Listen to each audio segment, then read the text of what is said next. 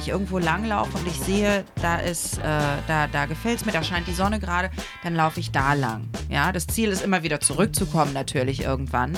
Aber ähm, einfach loszulaufen und in, in dem Moment, wo du läufst, achtsam zu sein und zu genießen, das ist für mich das Schönste und so mache ich es eigentlich auch in meinem Leben. Hallo. Als ich meinen Freunden erzählt habe, dass äh, Jim, ja, so wie ich dich ja nennen soll, äh, und ich so einen Podcast machen, haben die gesagt, oh, das ist eine gute Idee. Spazieren ist ja jetzt gerade so das große Thema. Und du hast das auch gesagt, ne? Wegen Corona. Na klar, weil bei Corona äh, ja alle mit einmal zu Hause bleiben mussten und das Einzige, was du machen durftest, ohne ins Gefängnis zu kommen, war spazieren gehen. Also, und äh, Lebensmittel einkaufen. Ja. Bist du denn viel spazieren gegangen? Mehr, aber mehr als sonst, weil eben wenig ging. Mhm. Und vor allem tatsächlich aber auch zu Nebenstunden, sage ich jetzt mal, wo nicht so viele Leute in bestimmten Bereichen wie im Wald oder sowas sei, äh, sind. Wir waren zum Beispiel häufiger hier in Berlin an der Havel und haben da Strecken gemacht, morgens, ich sag mal zwischen sieben und neun. Und haben uns da angeguckt, einfach wie wir Wildschweinspuren und äh, Hundebesitzer äh, trafen mhm. und erforschten und haben da tatsächlich die Stadt auch nochmal von einer ganz anderen Seite kennengelernt. Oder Pfingsten im letzten Jahr waren wir für, ich glaube, drei Stunden in der Innenstadt, also rund um den Gendarmenmarkt in Berlin, wo es normalerweise ja wirklich voll ist und äh, crowded und viele Leute sind äh, da unterwegs und es war keiner da.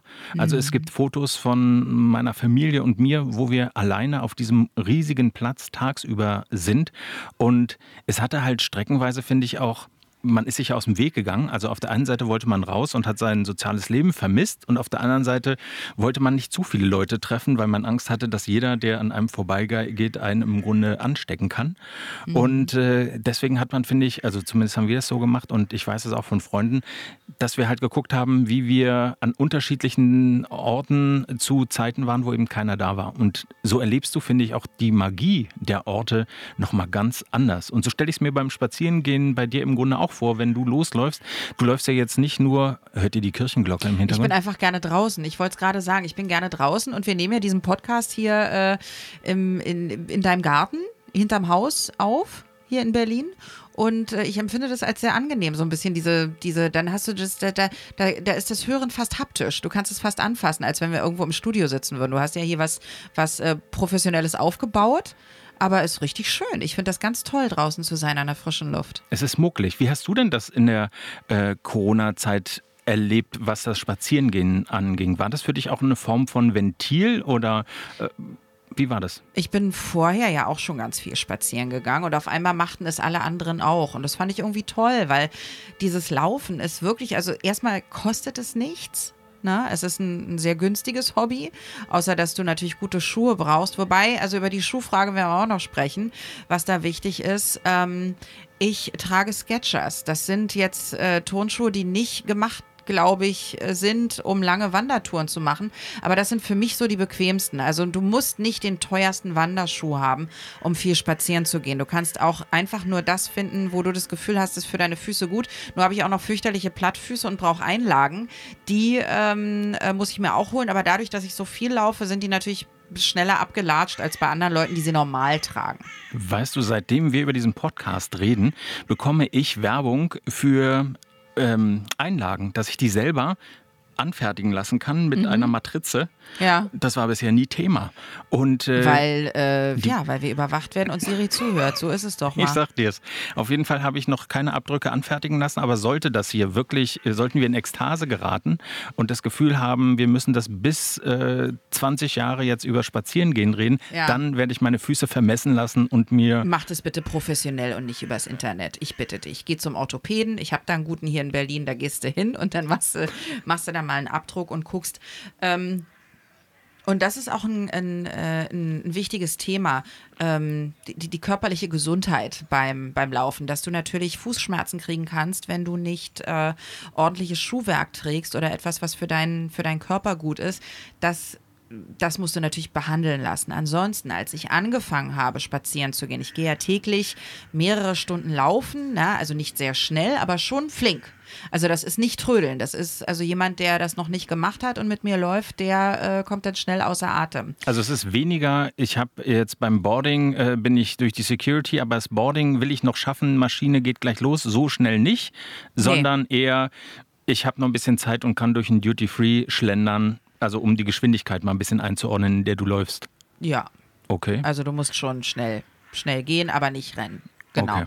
Und ähm, als ich angefangen habe zu laufen, hat mir alles wehgetan. Die Knie haben mir wehgetan, die Schultern haben mir wehgetan und da denkt man dann schnell, na gut, das ist für meinen Körper nichts. Es ist komplett alles weg.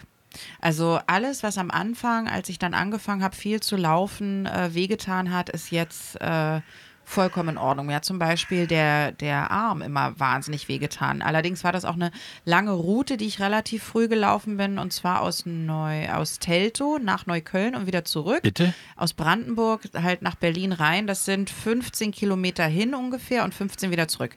Meine Freundin und ich, mit der ich immer wandern gehe, wir sind, glaube ich, morgens irgendwann früh gestartet und dann relativ spät zurückgekommen. Da waren wir noch nicht so geübt. Also es geht schon, es ging ja dann auch.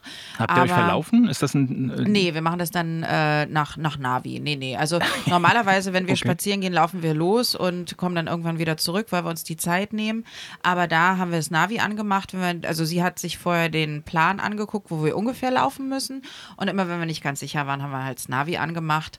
Ähm, und dann sind wir wieder zurückgelaufen und da hat schon echt alles sehr weh getan, die Arme und so weiter. Äh, aber das ist mittlerweile, wenn man es öfter macht, du denkst, dass es für den Körper nicht gut ist, es geht wieder weg. Es ist in Ordnung. Brauchst halt gutes Schuhwerk, das wird für jeden anders äh, sein. Der eine kann eben so wie ich in den Sketchers gut gehen, der andere braucht richtige Wanderschuhe, ein dritter nimmt diese Barfußschuhe, wo die Zehen so getrennt sind, die finde ich nicht besonders schön, aber die sollen ganz gut sein und das muss jeder für sich rausfinden. Aber finde raus, was dir gut tut und mach dir keine Sorgen, wenn irgendwas wehtun sollte. Normalerweise geht es immer weg. Es ist ja nicht schlimm, wenn man es überprüfen lässt, aber all diese Wehwehchen, die ich am Anfang hatte, da hat sich der Körper total dran gewöhnt. Auf einer Skala von 1 bis 10, äh, wie groß war denn die Versuchung, zwischenzeitlich auf dem Rückweg vielleicht doch einen Bus zu nehmen oder die Bahn? Gar nicht, überhaupt nicht. Also Nein? solange du, also wo es dann eben wirklich nicht weitergeht, ist, wenn du eine Blase am Fuß hast. Das ist mir bis jetzt zweimal passiert, ähm, aber auf dieser großen Strecke nicht, weil das Schuhwerk eben wirklich wichtig ist. Und da muss jeder für sich selber gucken. Wir werden sicherlich auch noch ähm, in den nächsten Folgen darüber sprechen, wie du zum Beispiel durch äh, Hirschfett, heißt es, glaube ich, ähm, deine Füße geschmeidig halten kannst. Du musst dir also nicht in die Stiefel pinkeln, um äh, gut laufen zu können, wie die Cowboys es früher gemacht haben. Äh, da gibt es auch noch andere Methoden. Gibt es denn auch so Dinge, die du dir vorgenommen hast, wo du unbedingt mal hinspazieren möchtest? Also ich meine jetzt gar nicht so in Berlin, sondern so grundsätzlich gibt es so die eine Strecke, wo du mal gesagt hast, da will ich mal hin oder steckst du dir so eine Ziele oder ist es einfach? Nee, ich laufe einfach immer nur los. Also ich ähm, war mit meinem Vater in Österreich mit dem Campingwagen und bin dann morgens, also als er noch geschlafen hat, bin dann morgens losgelaufen, habe gesagt, mach dir keine Sorgen, ich komme schon irgendwann zurück, weil mein Telefon ist voll aufgeladen.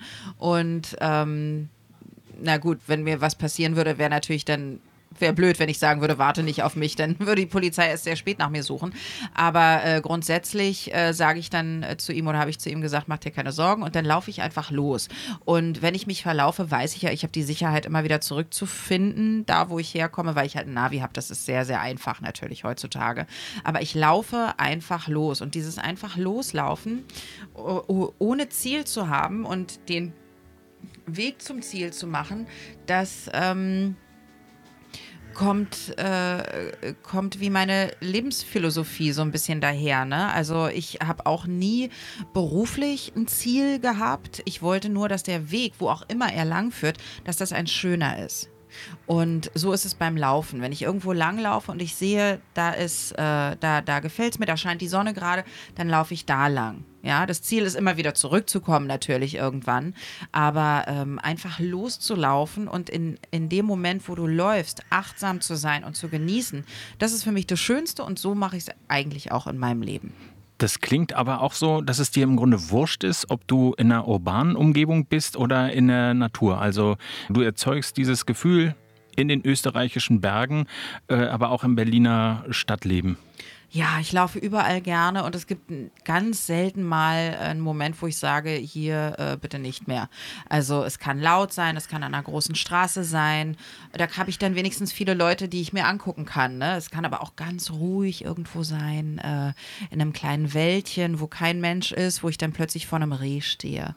Ähm, das, das hat dann auch seinen Reiz. Aber ich, es gibt jetzt nichts, wo ich sagen würde, nee, hier gefällt es mir jetzt nicht. Ich finde alles interessant. Ich sehe mir alles mit großen, staunenden Augen an und ähm, ja, genieße das. Und ich würde ehrlich gesagt gerne mal so lange laufen, bis ich wirklich ernsthaft nicht mehr kann, bis ich umfalle. Ich weiß gar nicht, wie weit das wäre. Also das weiteste waren ja mal äh, 30 Kilometer hin und zurück mit einer kleinen Pause, also 15 hin, einkehren in Neukölln, wieder zurücklaufen nach Teltow bei Brandenburg, wo ich wohne. Ähm, das war das weiteste, das war auch so die Grenze, aber das ist auch schon wieder so lange her, dass ich vermute, ich könnte vielleicht sogar noch weiterlaufen.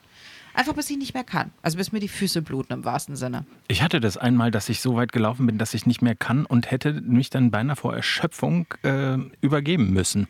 Wie denn? Wo denn? Wir waren in Jerusalem, mein Bruder besuchte mich äh, und wir sind dort.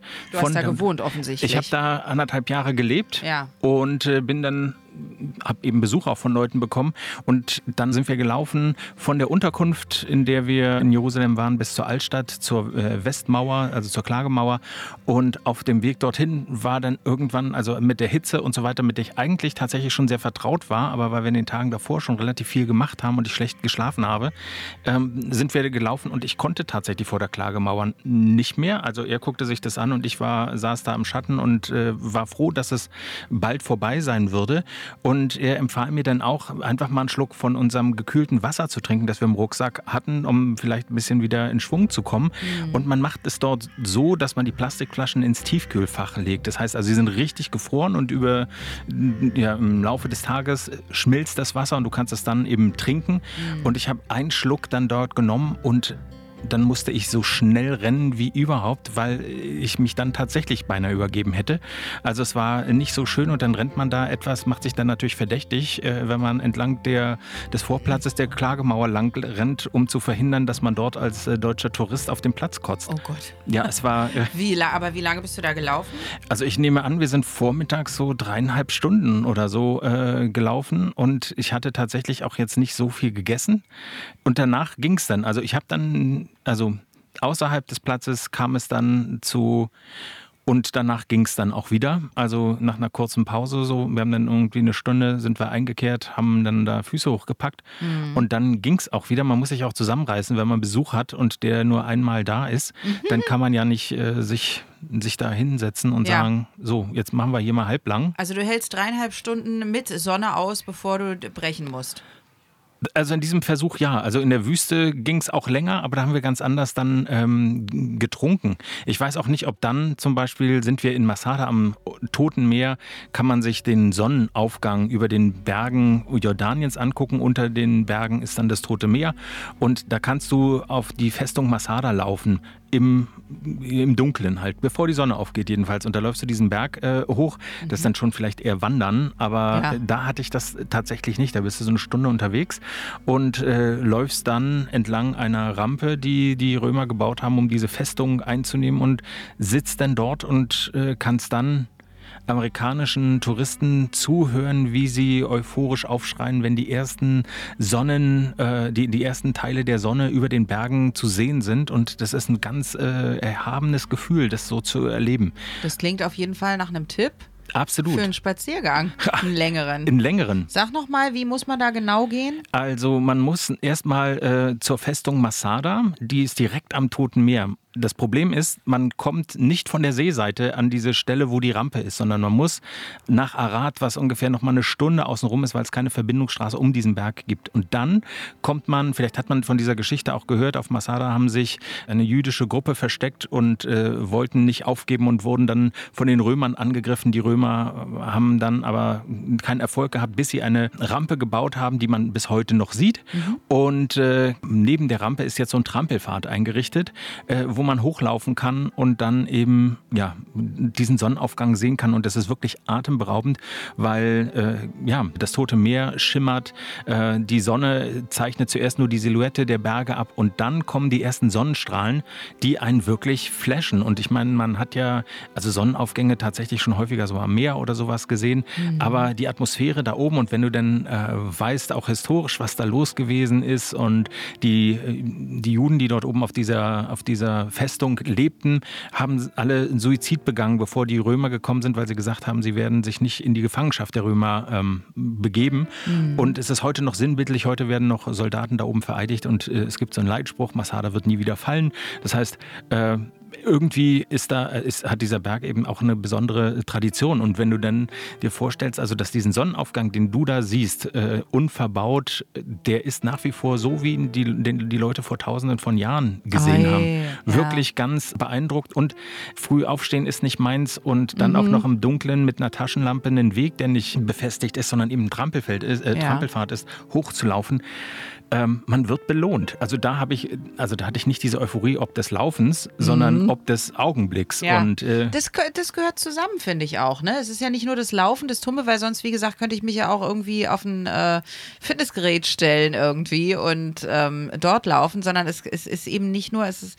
nicht nur das Gehen, sondern das, was du dabei erlebst und siehst. Ne? Das ist ja fast wie, wie Wellness fürs Auge, dann wenn es was Schönes ist. Äh, völlig, völlig. Und obwohl jeder da einzeln ja hoch muss, auf der anderen Seite kannst du mit der Seilbahn hochfahren, aber eben nicht zum Sonnenaufgang, ähm, ist das schon eine ganz andere, ein ganz anderer Cup of Tea, wenn du das selber geschafft hast, da hochzulaufen, da zu sitzen und du wirst dann im Grunde von Mutter Natur belohnt von einem Anblick, der einfach unfassbar schön ist mhm. und äh, dir auch so viel Frieden gibt, weil ich meine, morgens, da hörst du dann auch, also wie hier bei mir im Garten, so ein paar Krähen, die da noch äh, sind, aber ansonsten hörst du nichts außer eben euphorisch, äh, euphorische andere Touristen. Wir haben uns dann ein Stück weiter äh, noch weggesetzt, sodass wir dann eben Platz hatten. Die, mhm. die Festung ist riesig, also man konnte sich dann da schon auch äh, ein bisschen aufteilen.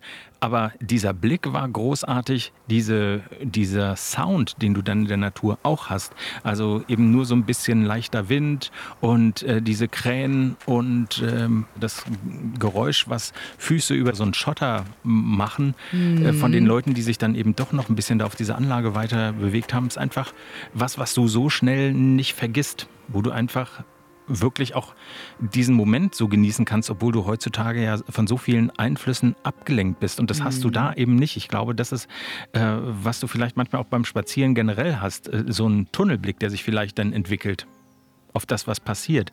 Oder dass man das so aufsaugt und so Situationen mitbekommt, die man vielleicht normalerweise, wenn man, keine Ahnung, mit dem Auto die gleiche Strecke lang fahren würde, gar nicht mhm. äh, mitbekommen würde. Ja. Gerüche oder wenn jemand ein schönes kleines Beet am Wegrand gemacht hat, rund um einen Baum, äh, der dann mit Liebe angepflanzt worden ist, das siehst du ja im Auto, Bus, Bahn im Vorbeifahren nee, siehst du gar nicht. Das ist auch das, was ich so genieße beim Spazierengehen. Ähm, du kannst natürlich jederzeit innehalten, eine Pause machen und meine Freundin, mit der ich immer gehe, äh, wenn wir irgendwo eine, eine, wunderschöne Rose sehen, dann wird daran erstmal gerochen.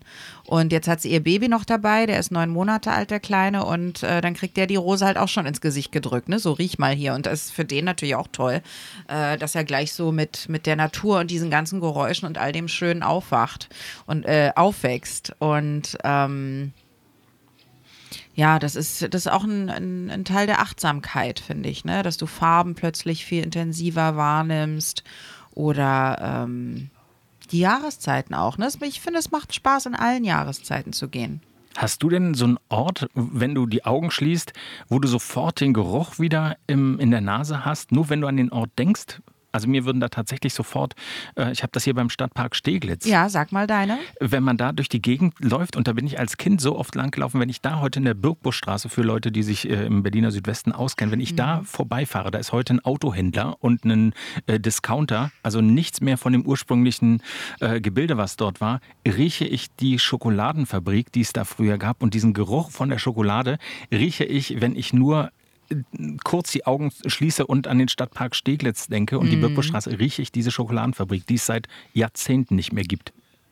Hast du so einen Ort? Verstehe. Na, es, es, in Lichtenrade gibt es ja noch eine. Da ist eine Keksfabrik oder sowas, ne? Ja. In Berlin-Lichtenrade. Das rieche ich auch. Äh, nee, einen Ort nicht, aber es gibt einen Geruch, den ich sehr mag, wenn es wahnsinnig warm ist und es regnet. Dieser Duft, der vom Asphalt nach oben kommt. Das liebe ich. Und dafür, dieser Geruch hat auch einen Namen. Ich bin gespannt. Das Wort heißt Petrichor. Oh. So heißt dieser Geruch. Klingt gesund. Das ist der Geruch von Regen, der auf Erde trifft. Soll ich es dir mal, soll Ja, dir mal ja, erklären? bitte. also, das Wort setzt sich aus ähm, dem Altgriechischen Fels, Felsstück und äh, Stein zusammen, Blut der Götter und ist äh, in den 60ern irgendwie von einem australischen Forscher äh, geprägt worden. Und ähm, dieser Geruch entsteht durch ein Öl, das bestimmte Pflanzen während Trockenperioden absondern, welches wiederum von Tonböden und Gesteinen absorbiert wird. Während des Regens wird das Öl zusammen mit einer anderen Verbindung namens Geosmin in die Luft freigesetzt. Und durch diese Verbindung entsteht der markante Geruch. Also im Grunde diese Öle, diese ätherischen aus den Pflanzen, zusammen mit dem Asphalt, mit dem trockenen Stein, Petrichor. Ach, und das bringst du jetzt, also stimmen die Gerüchte, dass du das jetzt als eigenes Parfum rausbringst, ja? Ich weiß, so sexy klingt es ehrlich gesagt nicht und ich weiß nicht, ob jemand nach Asphalt riechen möchte, auch wenn der Geruch sehr, Nach sehr schön ist. Asphalt. Waldboden ist auch schön, nasser Waldboden, aber es hat beides ja äh, was ganz leicht Muffiges auch, finde ich. Aber ich liebe diesen Geruch. Manche Leute mögen auch Tankstelle gerne. Also, Oh ja, ich.